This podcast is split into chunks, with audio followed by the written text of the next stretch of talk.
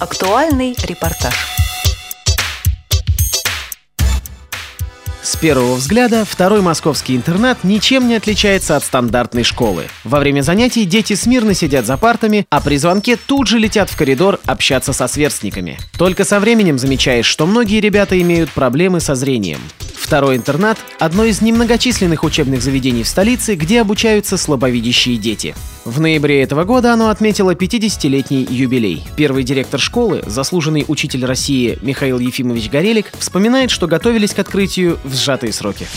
То есть практически у нас оставалось порядка ну, летних каникул школьников. Потому что раньше здесь находилась школа для глухонемых детей. Она должна была отсюда забрать имущество. Во-вторых, школа нуждалась в том, чтобы ее приспособить для обучения слабовидящих детей. А в первую очередь это, конечно, обеспечение необходимого уровня освещенности в кабинетах, вообще в школе. Ну и проблема кадров. Надо было для начала учебного года формировать педагогический коллектив.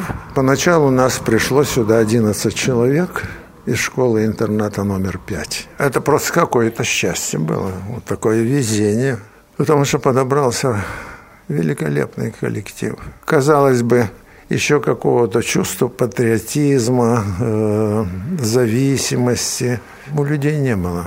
Но мы тут выполняли функции все самые разные. От уборщиц, уборщиков, все, что мы могли, делали, красили и так далее, и так далее – ну, постепенно, постепенно вот э, все сложилось, и я до сих пор говорю, что мне ну просто очень повезло. Старт получился, знаете, какой-то радостный. Радостный. Может быть, потому что удалось сделать то, что на первых порах создало определенный ритм работы без какого-то безумного аврала уже в процессе работы. Э, взяли детей сюда, только до восьмого класса включительно. Сюда с нами ведь пришли часть детей из пятого интерната. Там была значительная перегрузка. Открытие второй школы. Это было вызвано именно этим фактором. Прежде всего, очень много детей оставались в массовых школах. Ну вот, ну и, конечно, мы уже начали формировать свою идеологию школы мы исключили как табу в педагогическом коллективе слово «тебе нельзя», «ты это не можешь», «ты это не сможешь», это, это не для нас. Мы сказали, что у нас лозунг будет «мы можем все».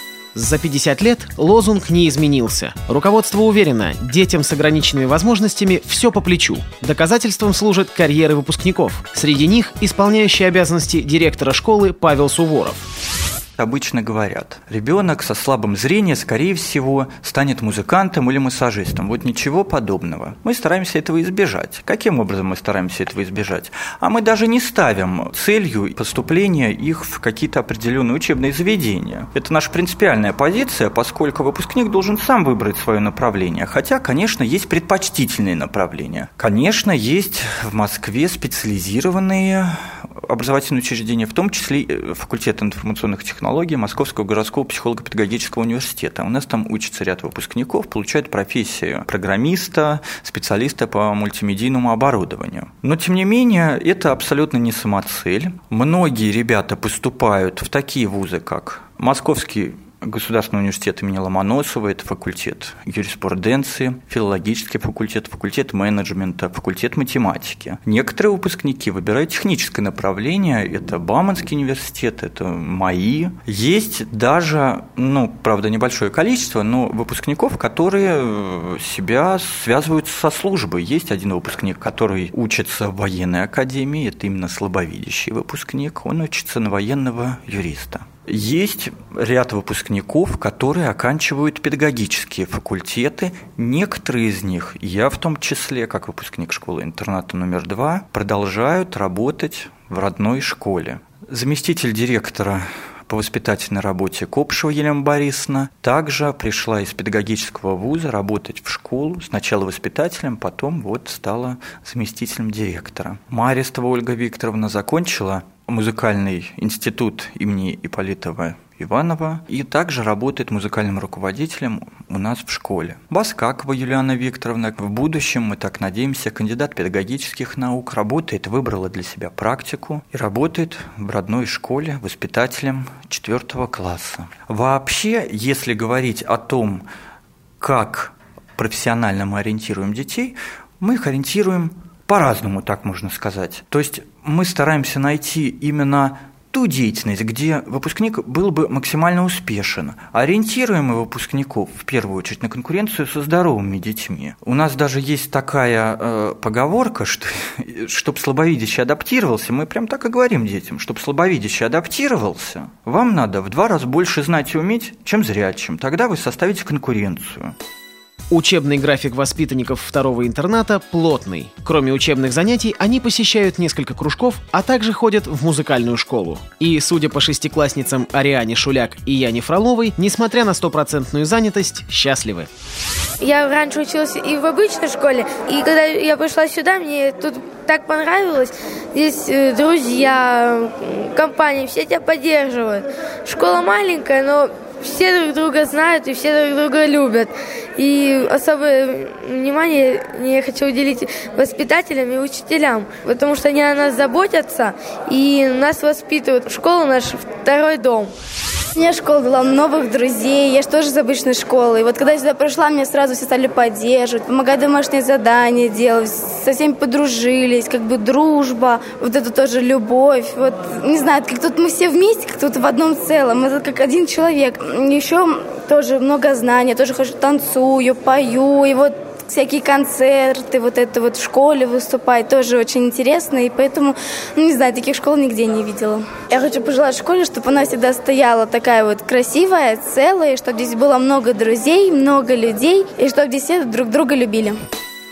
Многие педагоги второго интерната работают в его стенах больше 20 лет.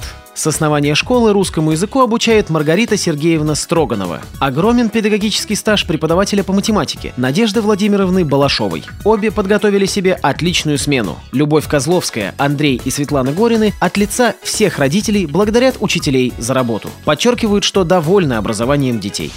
Огромные поздравления нашей школе, родной, любимой. Девятый год мы здесь учимся. Замечательный педагогический коллектив, замечательные люди, которые дают даже больше, чем могли бы дать. Это не только знание, это и забота, это и корректировка какого-то характера, где-то это помощь, э, постоянная помощь, это материнская и отцовская любовь. Это все. Наша школа – это жизнь наших детей, жизнь – наша жизнь. У меня трое детей, старший учится в обычной школе, и проблемы там совершенно другие. То есть там ребенком никто не занимается, все ложится на плечи его самого и родителей, а здесь он учится на одни пятерки, четверки, не напрягаясь. У меня на самом деле очень много мам спрашивали про эту школу. Я всем очень рекомендую, потому что школа очень хорошая и очень бы хотелось, чтобы она жила долго и упорно. После официальных поздравлений и приветственных слов почетных гостей, педагогов и детей угостили праздничным тортом в форме здания школы. А после сладкого на радость ребятни объявили «Домашнее задание на завтра можно не делать». Программу подготовили Елена Колосенцева и Анна Пак. С вами был Денис Золотов. До встречи в эфире «Радио ВОЗ».